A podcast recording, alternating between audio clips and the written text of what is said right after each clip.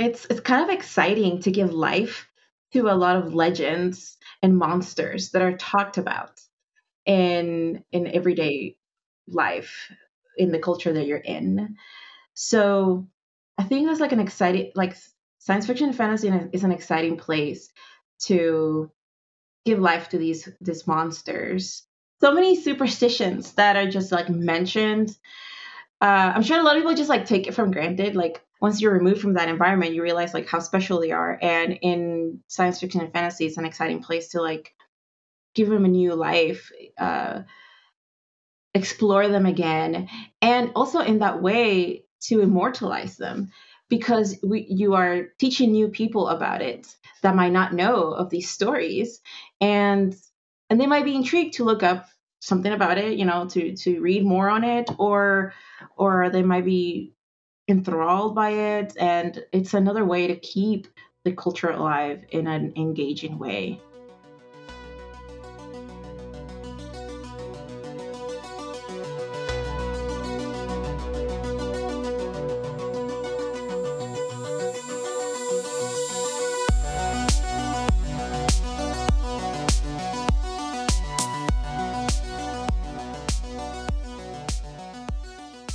What is up, everybody? You're listening to episode 66 of SFF Addicts. I'm your host, Adrian M. Gibson, and welcome to your weekly dive into the world of science fiction, fantasy, and writing craft. Joining me, as always, is my co host, the Chewie to my Han Solo, the Joker to my Commander Shepard, MJ Kuhn. How's it going, MJ? Hello, I am great. How are you? I'm doing real great. And if you want to support MJ and her work, you can pick up Among Thieves, this sexy little book right here, and its sequel, Thick as Thieves because it's a duology and they're both done and you can binge it and it's awesome and you're going to love it. And thieves and heists and found family and hatchets and people swearing and people dying. It's fucking awesome. Go pick it up. As well, you a quick note for everyone out there listening or watching: the official SFF Addicts Patreon and merch store are live, so check the links in the description to support what we do here. And don't forget to rate and review the podcast on your favorite podcast app, and subscribe to the FanFiAddict YouTube channel, where this and every other episode of the show is available in full video. And now, joining us once again is none other than Gabriela Romero Lacruz, author of The Sun and the Void. Welcome back, Gabby. How's it going? Thank you. I'm glad to be back. Welcome, welcome. And uh, heads up, this is part two of our two part chat with Gabby. So I recommend checking out part one to get to know her better. Today, though, we're taking a trip to the real world. Oh no. as we delve into a mini masterclass on real cultures as inspiration. So, just to start off this masterclass, we would like to know for you personally, what does culture mean to you? Um, it's kind of like a blueprint of the people that came before you. Just kind of like a combination of the arts that make up your community and enrich your life, and just like uh, add it, it's part of your identity. It adds to what you are. Yeah. Yeah. So That's that beautiful description of culture of yeah. music, food, beliefs, stories, customs, celebrations. Yeah. Yeah, that's one of the coolest things I think about traveling is you get to see other people's cultures and, and understand or living in other places too. See how other people live is yeah. very fascinating. And the things that inspire them and influence them. Yeah. yeah. Why why do you think that culture why do you think culture is so integral to humans and our personal collective identities just kind of building on what we what you just said? Um well it it comes about from the, the result of self-expression because culture kind of like st- becomes it's like the collective of the arts. So communities have arts and beliefs and that gets carried on through generations and uh, so, so that it just becomes like its own thing. It becomes a culture, you know? Yeah, it's kind of like this um I don't know. living somewhere else it kind of made me appreciate what it was like to grow up in Canada because Canada is one of those weird places where um like the cultural identity of Canadians around the world is like, oh, you guys are nice. It's like Canadians yeah. are so kind, blah blah blah. And I'm like, you haven't fucking met Canadians before. we are passive aggressive as shit, and all the niceness is on the surface, and and a lot of it is is just boiling oh. underneath. Interesting um, you say that because I still think Canadians are nice. Yes, no, they are. No. I just you went to Canada this summer. I still think Canadians are yeah. pretty nice. Canadians are nice, but we're also two faced. No, this is also generalization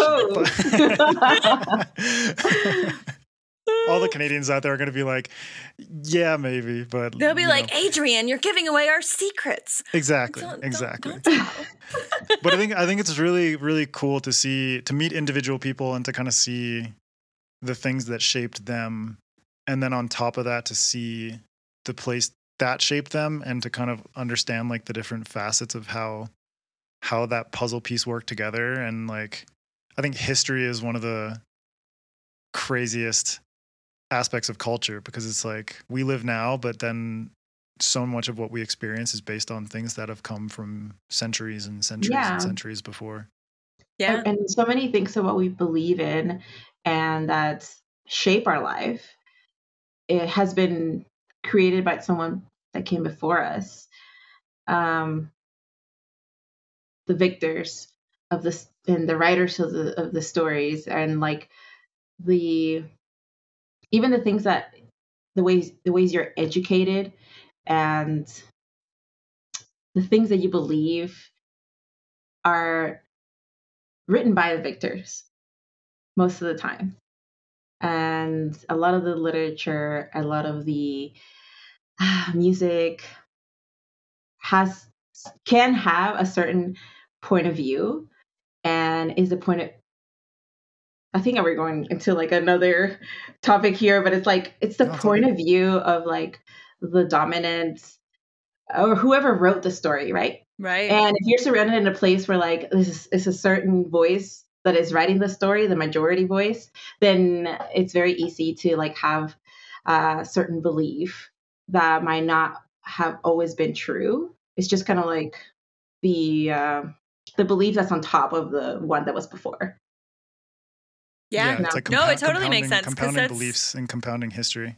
Mm-hmm. And yeah, in history, like the the victors, right? The the dominant groups will rewrite history or omit parts of history that completely change yeah. the story and that that totally i feel like uh, influences the greater culture and I, I, always say when i'm you know writing a new project i create the world first because i do think that the world and its history and its cultures influences everything else, right? And how the, the character interacts correct. in that world. Yes, it's you know everyone is a you know a product of their society yeah. in some way.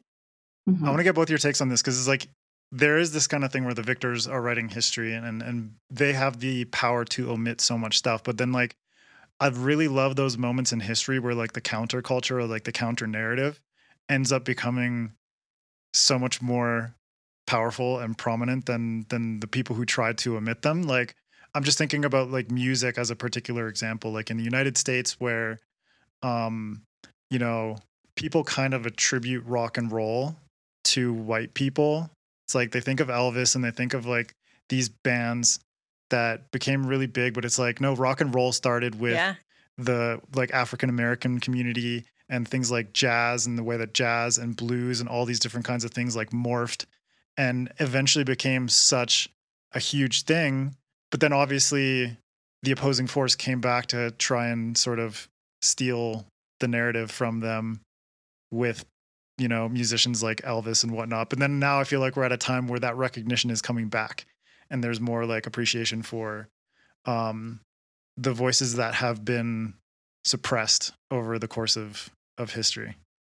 Yeah, yeah, well, and if you live in America, then there's a very, very loud opposing voices that are terrified that we are trying to actually shed light on the stories that have been suppressed and are fighting back tooth and nail and it is everything is you know well I mean, look at look at the news in Florida is is all about that.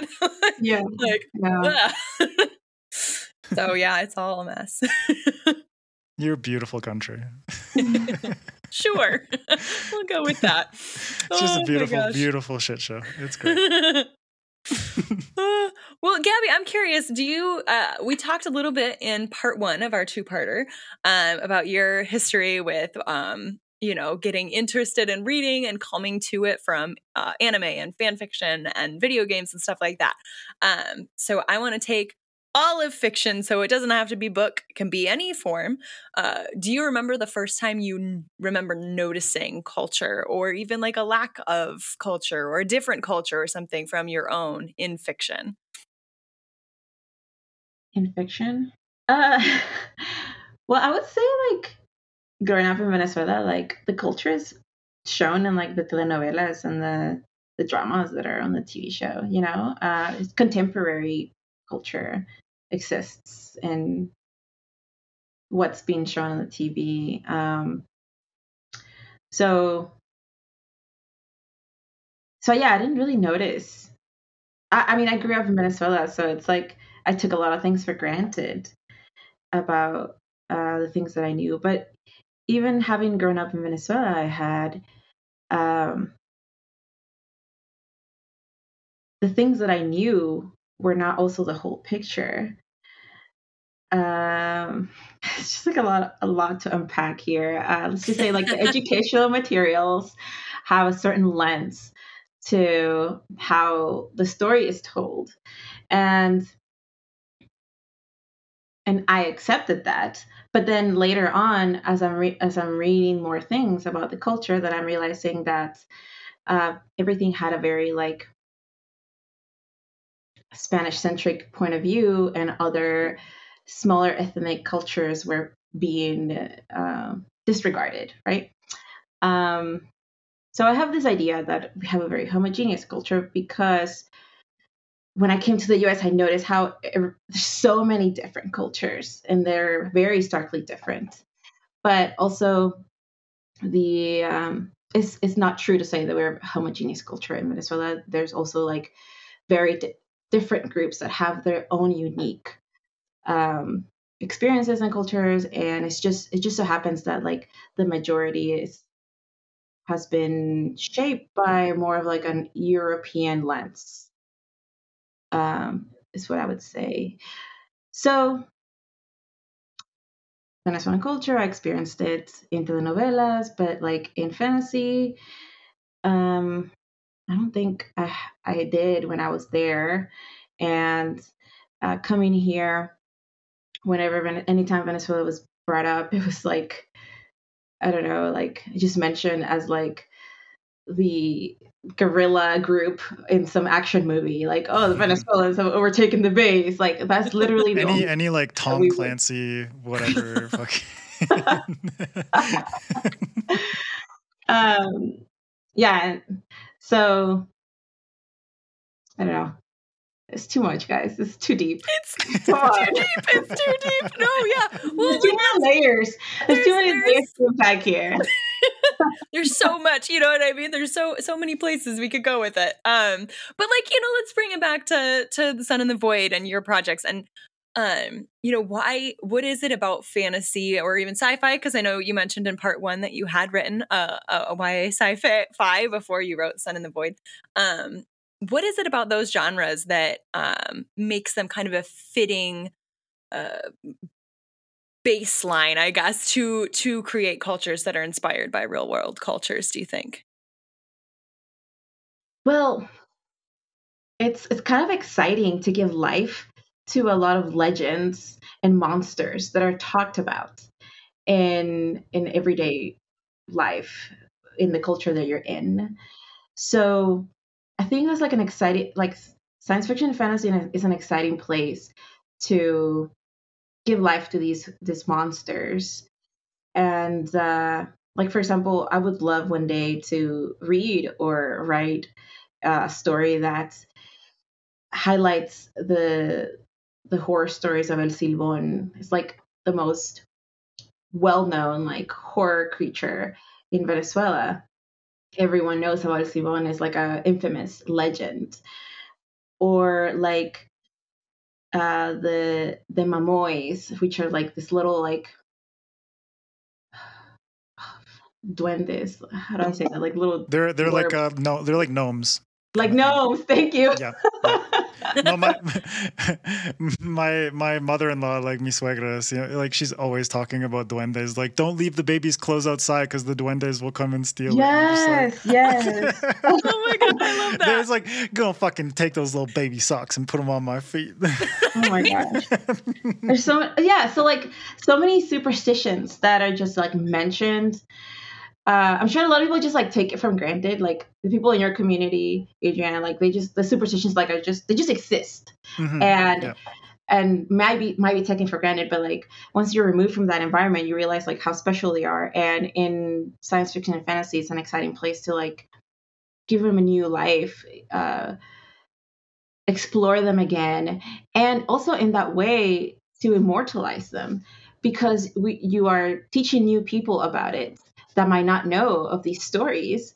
And and they might be intrigued to look up something about it you know to to read more on it or or they might be enthralled by it. And it's another way to keep the culture alive in an engaging way. Yeah it's very exciting. I think there's a lot of potential. Mm-hmm. mj i want to get your take on that too because it's like you mentioned earlier that you like to approach it from like creating the world first as your sort of baseline. But yeah, why do you, why do you think that's the case in terms of fantasy and sci-fi being such fertile ground? Yeah, I think it is because uh I mean in a lot of if you're looking at fantasy particularly, which is what I've written so far, um you know, oftentimes, not always, it's kind of set in a historical second world, right? Where it's not, you know, modern day uh, second world. Again, there there are examples where it is, um, and I think that in most cultures, when you go back really far in history, there is often this blending of myth and history that kind of walk hand in hand, and you see these kind of the the blurring of those lines.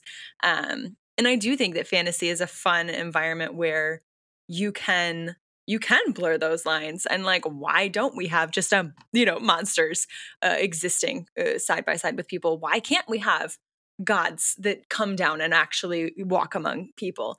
Um i really think that uh i think that it just lends itself well to exploring that kind of phenomenon of early world history across cultures where you have that blending.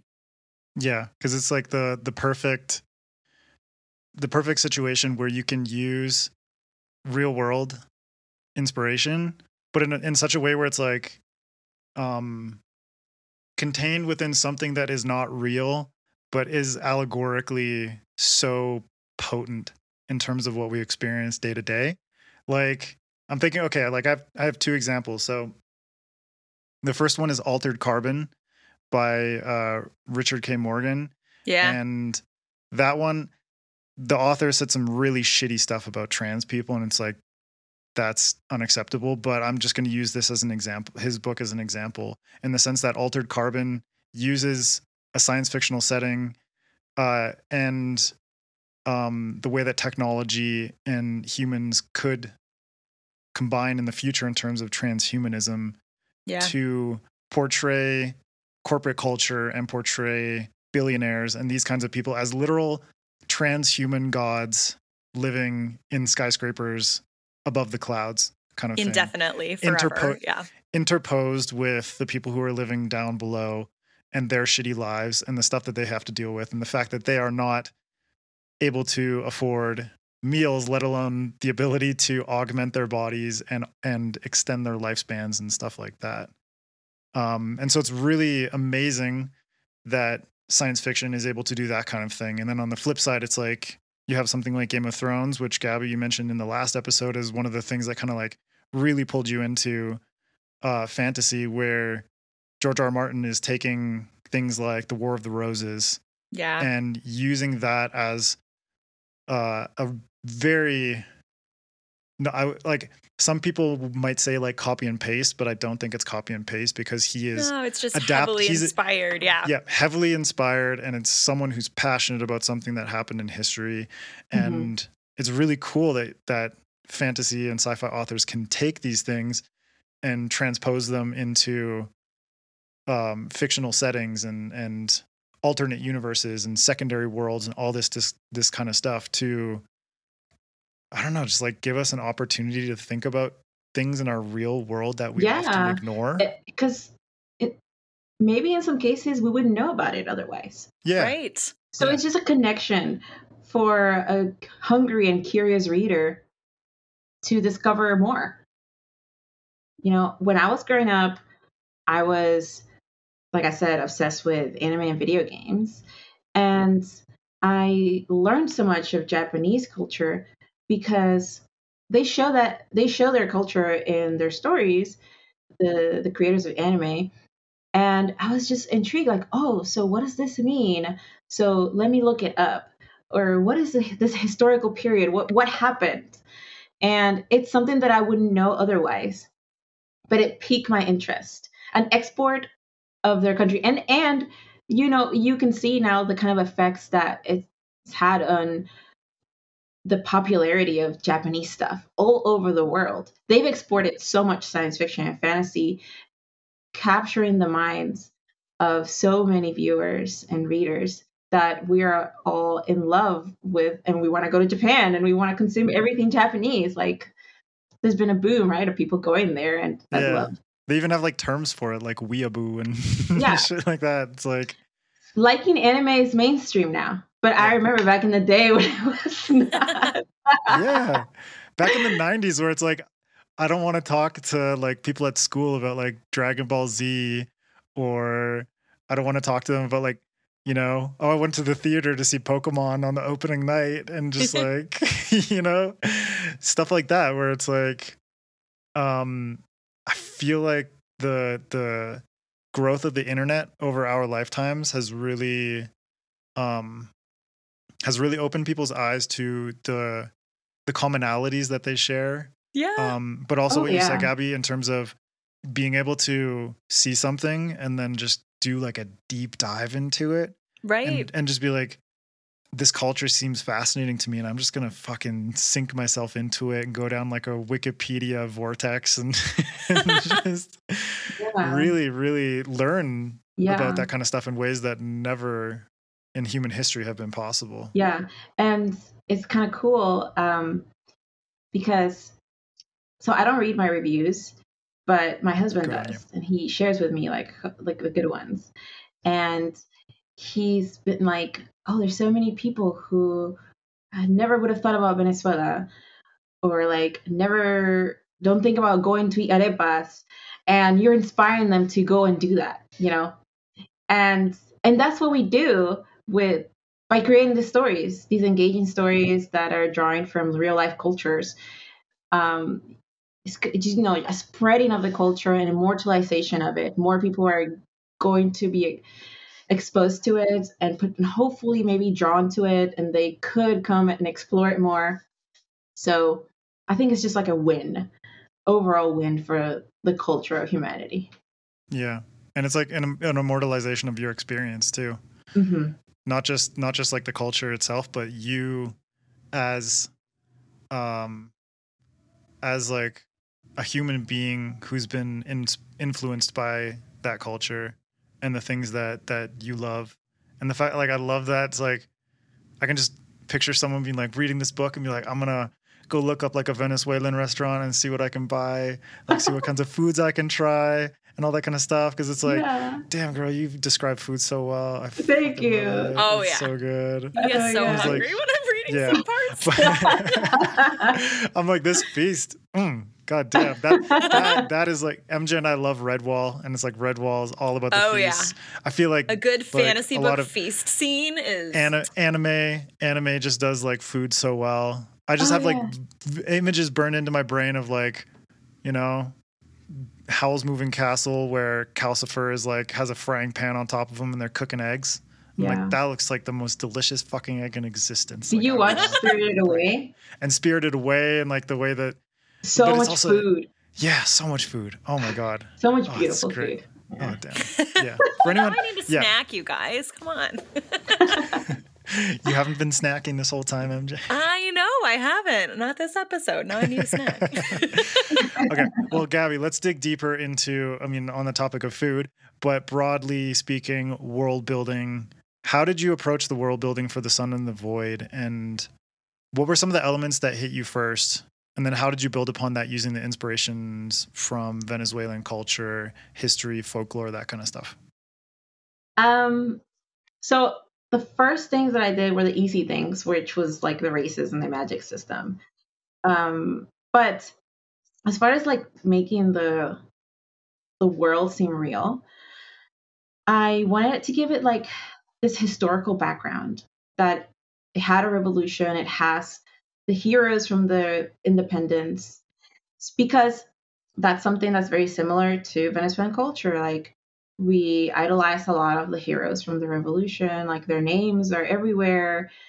You know, the names of schools, streets, plazas. Um, and I wanted to also show that in this world to i think that gives it like a more grounded feeling and uh and it gives it like a cool historical background to add more characters uh and and i wanted to add the sense that these nations were like freshly created like after being freed from colonization.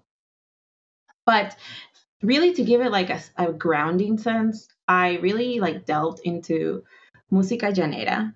And this is a genre of music from the llanos of uh, Venezuela and Colombia. And the the lyrics are so folkloric like they just talk about like a very pastoral way of life. These are ranchers.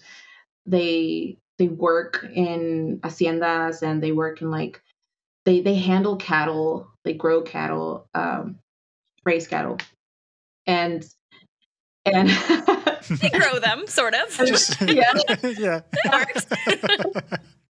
and and like the the lyrics of the music is very pastoral, very personal. Like they they talk about like a very um, humble like day to day life and the struggles of like finding like the lover or like encounters with the devil and like seeing spirits and ghosts. And I feel like that that just gives like a very it, it just I knew it was going to give me a very grounding idea of what this world probably felt like if it was in the 1800s. You know, like there's no electricity, there's so much like superstition and myths that are people believe in so different things. Um, so I was just listening to Música Llanera to kind of like get a sense of how it would feel to be in this world, and I tried to add some of that like little bits and pieces uh, into the lore. Like when I created the lore, I was inspired by it. And I created my own lore and added it to the world so that it would feel like this was, you know, Venezuela like many years ago in a fantasy setting. And I think that's like one of the biggest biggest things that I did to give it a grounding feeling. And obviously like the trying to get the clothing and the food. And it was also very important to me to show Venezuela in a very in like a positive light in media. I feel like Venezuela is often used as an example or a topic for a lot of polarizing discussions, and um, it's not often like talked about in a positive way. So I wanted to give a glimpse of like so much beauty that we have and that's why i wanted to include like different biomes and geographies um, in in this world because we do have such beautiful beaches and beautiful mountains and beautiful prairies and jungles and we even have a desert we have so much and the world really has no idea um, and i want more people to know about it so I just want it to be like an escape, like a beautiful escape. And and I try to give it like a grounding sense when I created this world. I I tapped into some of my memories of growing up in Venezuela and whenever I you know my my dad is from the coast, so I I would go to the beach and stay in the in his hometown, his little beach town, like so many summers. Um, my mom is from the Andes, and I spent so many years in the Andes as well and going up to the Paramo. Um, so I wanted I wanted to give I try to imbue that into the writing so that the reader could be transported and also experience that. and realize that we have like a paradise just there. yeah, it definitely I mean, comes through. I mean, the world it is yeah. so immersive. It is so immersive like, in this story. I'm I'm curious because like MJ, I want to get your kind of take on this as someone who's read this because it's like for me, this is this has probably been one of the most in recent memory, one of the most like intensely personal feeling worlds that I've ever immersed myself into. In terms of like I come to uh, like I've come to Ecuador, I've immersed myself in the culture, I've learned the language. I've lived here for so many years and this is the first time that I've read fantasy where I was like holy shit. Like the the way that you describe the biomes and the geography. It's like I'm I'm up in the Andes in Quito and for anyone who like in terms of geography it's like um and history as well. Like uh Simon Bolivar united many different countries like parts of uh, Brazil, um, Venezuela, Panama, Colombia, Ecuador, and parts of Peru into a giant independent country called Gran Colombia. And so Gran Colombia is like there's so much shared history between yeah. places like Ecuador yeah. and Venezuela that for yeah. me it's like even though I'm from Canada and I live in Ecuador, but you're from Venezuela and now you live in the States, there's so much that that I was able to take out of this that felt really personal to me in terms mm-hmm. of like walking through the Paramo and seeing like frailejones, like these trees that I've seen so many times and just being like, that image is so burned into my mind that I'm like, holy shit. Or the yeah. food, even though the food is, it varies a lot over South across South America, but yeah. like so many things that are shared, like arepas and like yeah, like stews and all different kinds of stuff, like goat stew and and and things like that. And the shared history for me felt so personal that I was able to like immerse myself, I think, more than a lot of books have allowed me to do just because it's like I'm passionate about this country. I love it. Like I can fucking drive like two hours in either direction and it's like I go to like a cloud forest in one direction and then towards the coast, or it's like in the other direction. I'm literally in the Amazon in two hours. Yeah. Or it's like I go like to so many different kinds of biomes and it's fucking wild and people don't understand the beauty of these places mm-hmm. like before i moved to ecuador people were like where is that like africa oh my gosh and i'm just don't, like what the fuck don't get me started how many times i've been asked yeah what part of africa is that yeah or oh, like no. where yeah or like i or like I tell them like, ah, oh, it's actually like where Galapagos is, and people are like, uh-huh. oh, I had no idea Galapagos was like a part of Ecuador.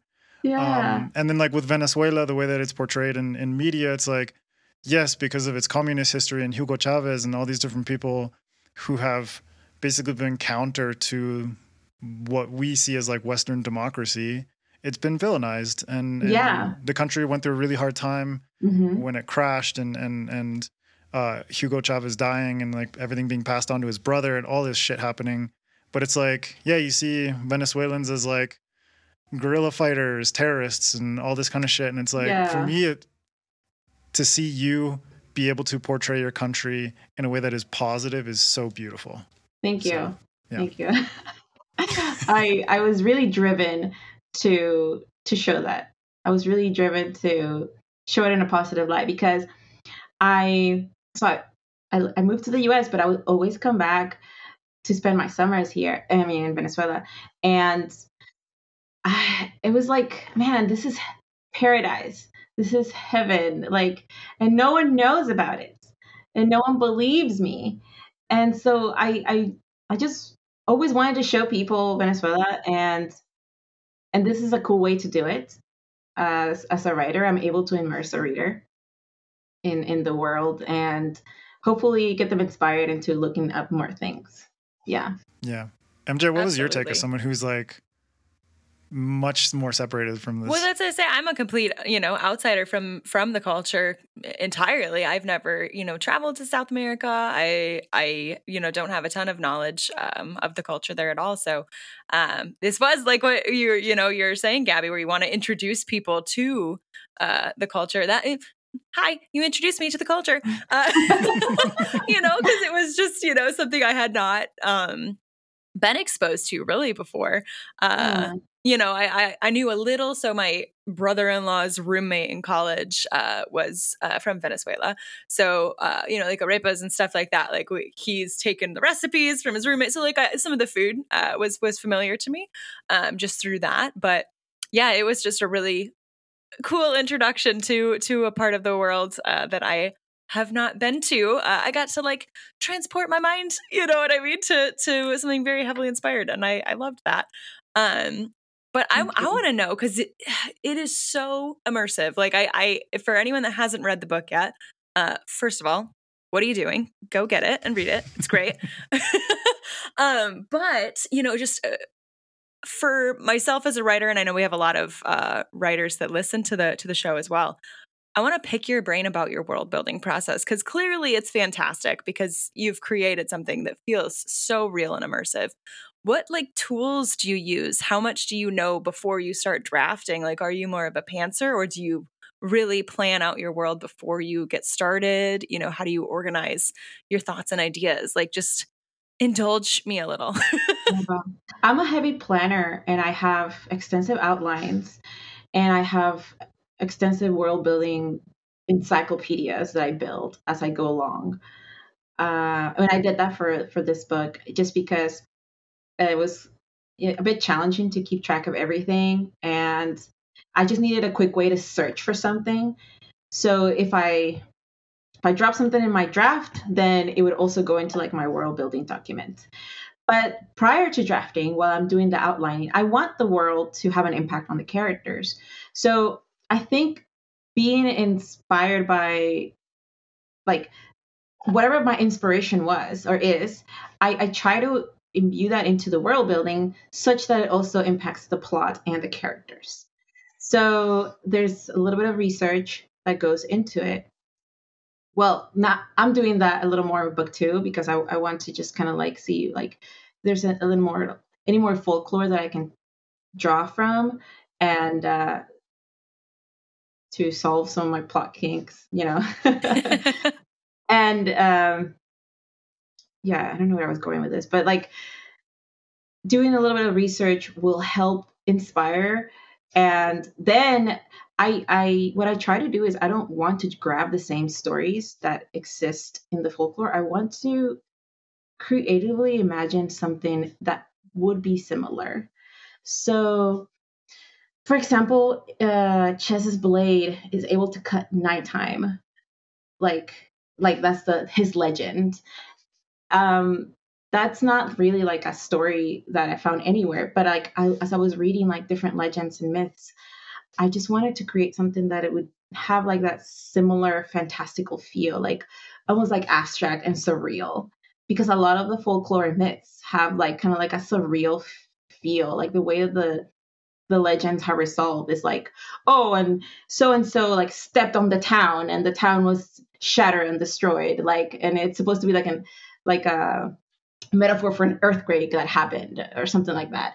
So it's just like very surreal things make up the folklore that gave me my inspiration. So I try to write or try to make like little different um, snippets and backgrounds that felt that same way.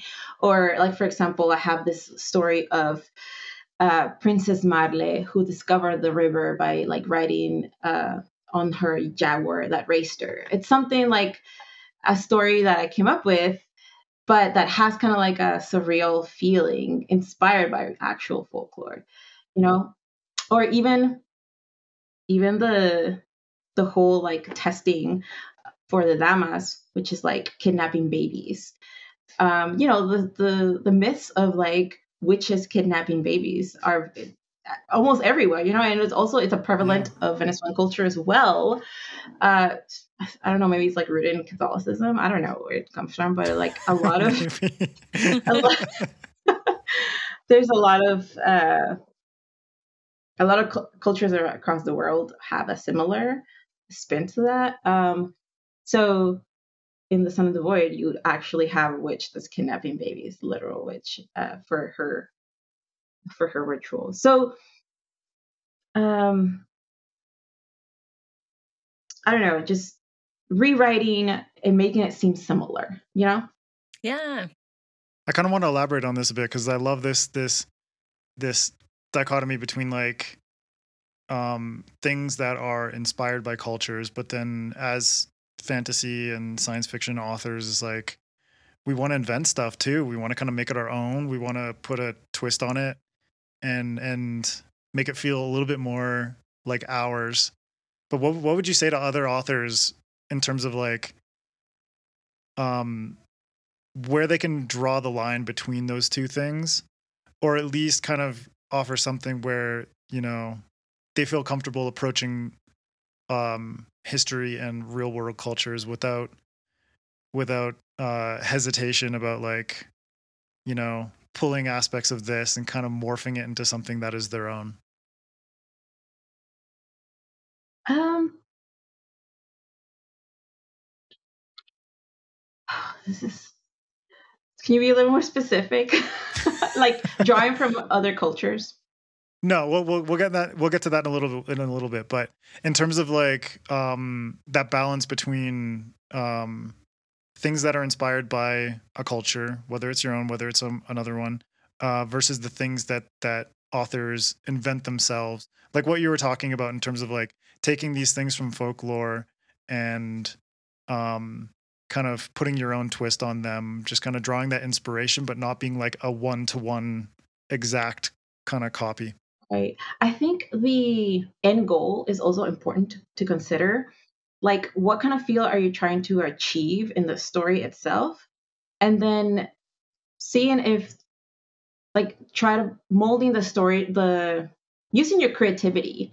I I would implore people to use the creativity to if they want to create those those stories that would go into the world that they're trying to build, um, in order to reach the end goal. So what is the what is the final feel that you want for the world? And then creating stories and, and pieces, creating mythos um, of your own. I I I don't know. I, I created a lot from scratch, but I wanted to make it feel like it belonged in the world as well. Um, so it was it was an inspiration of like flavor and aesthetic um, rather than a, a one-to-one inspiration of grabbing the stories themselves. So i wanted to i wanted the end product to feel a certain way. And uh, it was i guess it was easy for me because i grew up in venezuela and i know what like growing up like what the culture feels like.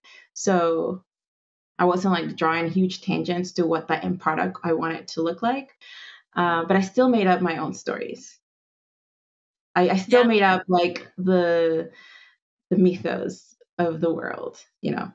Right. Just gave it the that same vibe, for lack of of better word, for what you were looking for. I love that. Yeah. it's I all wanna about the get a- vibes mj It is. It's all about the vibes, man. I want to get a little deeper into research um, because clearly uh, you did quite a bit of research. You said you're doing more for book two. Um, and I know some of it is, you know, based on your own experiences, which I feel like is like lived research. I feel like it counts.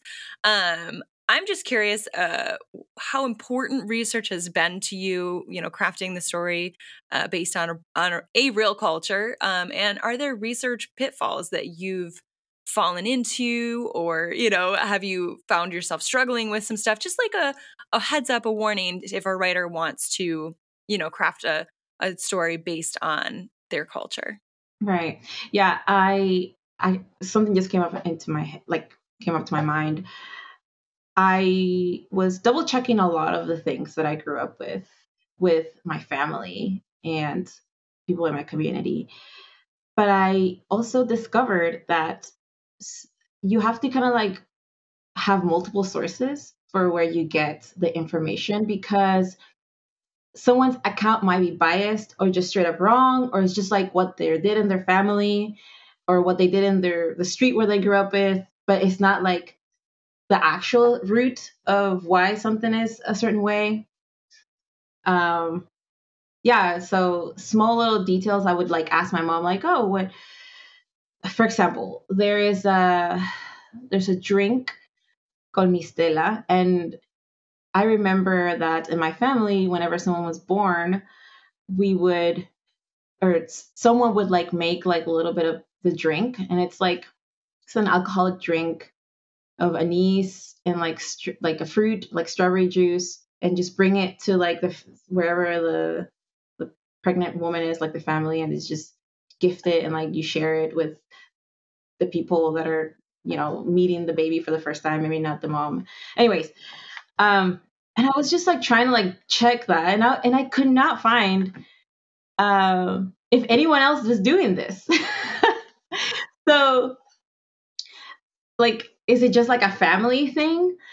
Or is it actually like the broader culture does? But also you can't disregard something that just your family does because that is culture as well. Right right yeah. It's the most it's one of the most intimate forms of culture. Yeah. Yeah. So um I guess where I'm trying to go with this is uh it's like really exciting to find multiple sources for the same thing just to enrich the material that you're looking for. Um and it might lead you to like new exciting places. I mean.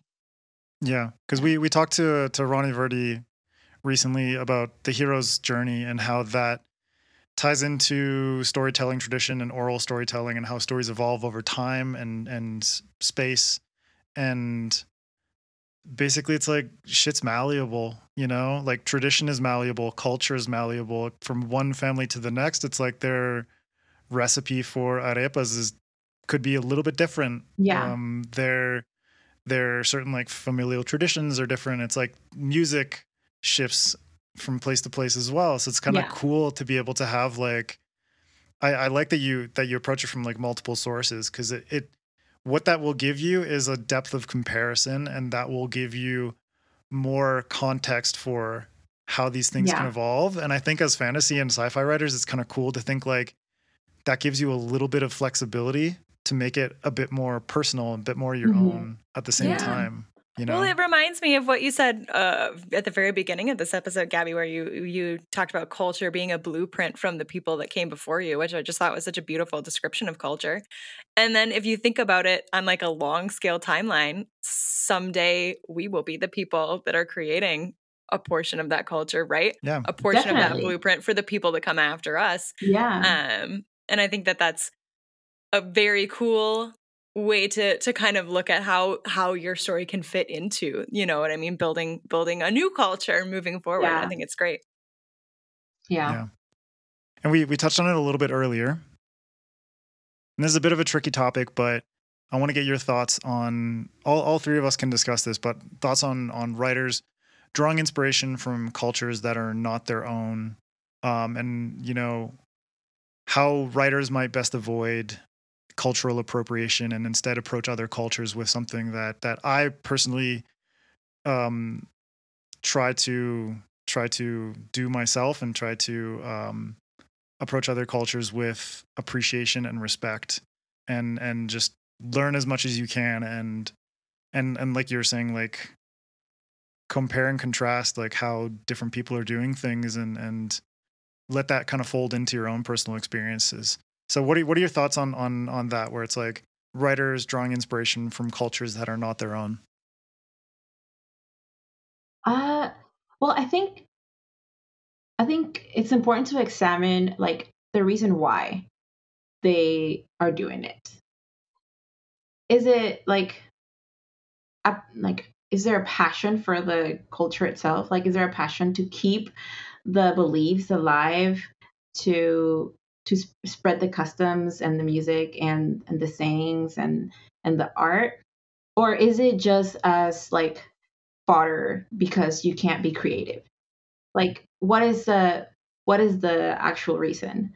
And in one like if it's like a passion i feel like that's like you're like an appreciation of of of the culture and and i think this this topic has become tricky recently is because a lot of people have done it carelessly in ways that depict other cultures in a negative lens. Or in a lens where like uh, the viewers will have a incorrect opinion of the culture that's being depicted. Or a generalization of that culture yeah. Too. right stereotypical where, view. Yeah. Mm-hmm, mm-hmm. so so that's that's kind of I think that's one of the reasons why it's like a problem nowadays when it's not done carefully. And when the the all the layers are examined as to why that culture is the way it is um and instead it's just used as you know inspiration because the writer can't come up with like their own mythos and folklore. I, I think as writers, we have a lot of power. And what we're doing is uh, ultimately it's just like making things up. So why not make more things up instead and instead like draw from something else? You know what I mean? Yeah. Yeah. Cause it's like, yeah, that, that, that using other cultures as like set dressing shit pisses me off so much. Cause it's like, you, you, you're basically just taking like, um, stereotypes about that culture and just kind of applying it to whatever kind of story you want to tell and it's lazy like um, i think i think a lot of it comes down to uh, either like laziness or a misdiagnosis of like what that culture is actually about and then making um yeah. making pervasive stereotypes within the industry and then those end up bleeding out into like readers and into culture and that's how so many shitty stereotypes exist now like venezuelan terrorists or like guerrilla warfighters is because of the way media has stereotyped and perpetuated and it's created by people that are not in, immersed in it. Right exactly right. exactly. So it's like this like the the world that i'm working in right now and like the book that i'm going to be releasing next year is inspired by Japan and my love of Japan. It's like I grew up with anime, I grew up with um, Japanese video games and JRPGs and all these different kinds of things, but I'm also super, super passionate and and nerdy about Japanese history and learning about the ways in which Japanese society and culture has progressed. And it's like using that as a an inspiration and then blending that with mushrooms and and and mushroom people and creating this fungal world punk. that fungal punk baby yeah um, and and basically creating this world that is is an homage to Japan a respectful homage mm-hmm. based on a place that I'm I love and have actually visited and um, you know feels real to me and feels personal to me but is also a reflection of this place that I adore and like you know I hope when people read the books that that they feel that as well and not necessarily like so much stuff that has just pervaded science fiction and fantasy right. over time where it's like you know uh dwarves are basically just like built on a stereotype of Jewish people yeah. and like yeah. all this different kind of shit that has made people's opinions really sour and gotten us to this point where things yeah. are way more sensitive. Yeah. Yeah.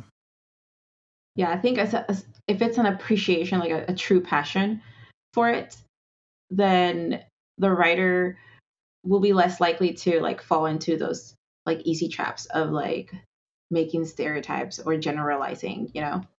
Mm-hmm. MJ, what's your take? Yeah, I mean, my take, and it is it is a tricky topic. Um, my take in general, every time I have an idea for a story, I ask myself several questions. And one of the ones I ask myself is Am I the right person to tell this story? Because just because I have an idea that could be a great story doesn't mean that it's a great story that I should write. You know what I mean? Um, and I think that that's something that people need to to do and be careful about and, and stuff like that. Um, you know, I guess I don't I don't necessarily really have a, a great answer uh, to the question. It's not, it's not so much about like writing it itself. Like I, like the writing part is not as harmful. The harmful part is when you start publishing it and distributing it to like a wider audience. Yeah. yeah. I feel like writing is a personal thing and writers choose what they put out into the world and some things just stay for ourselves. And it's a way to like process things or explore things that we want to explore, but that doesn't mean that it has to be the thing that furthers human culture, which is what we're doing whenever we publish a book. Yeah. Yeah, because yeah. then it goes into the the record of Yeah. It's like when you put something in the internet, it's there yeah. forever. It's kind of it's right. similarly way, yeah. you know, like when you put out like a story, publish it, print it, then it's there. People are reading it. And now you are incepting their minds Mhm. with Yeah. your ideas that you had. And if your ideas were harmful, then you're only perpetrating that harmful. Yeah. I think it's like the difference between like, you know, not necessarily like you have to tread carefully. It's like no, walk walk and write with purpose and and you know, think about the shit that you're putting down into words and think about uh what that will be like when you put it out into the world. And it's like Yeah. if you're purposeful about these things, if you're respectful and passionate, then I think people will kind of catch on to that and and understand where you're coming from. Whereas if you're coming from a place of laziness or or um, sort of like discriminatory angle or um, perpetuating stereotypes and stuff like that, then people will also catch on to that shit, and they're more like more likely to be like, oh come on, like Yeah. Yeah. Well, You and there's always why- resources, right? Like sensitivity Yeah. readers exist. Yeah, Um, yeah. And I think that, you know, I definitely think if someone's going to attempt to write uh, a story based on or inspired by a culture outside of their own, they need to avail themselves of resources like sensitivity readers um, to to Mhm. prevent accidentally, you know what I mean, perpetuating something because they don't Yeah. fully understand because it's not their culture. Yeah. Um, Yeah. yeah. Well, I think this has been a really fascinating conversation. I think we've gotten some really great insights from you, Gabby. This has been so so great, and I think it's going to be really helpful for our listeners. Um, you know, when they're when they're crafting their worlds based on real cultures. Um, do you have a final piece of advice that you can give to authors looking to take, you know, their family's real life culture and translate it into a fantasy or sci-fi world? um, I don't know. I feel like I've given a lot of advice. I know. I was going to say we're greedy. we already got so much advice. We're like, we want more.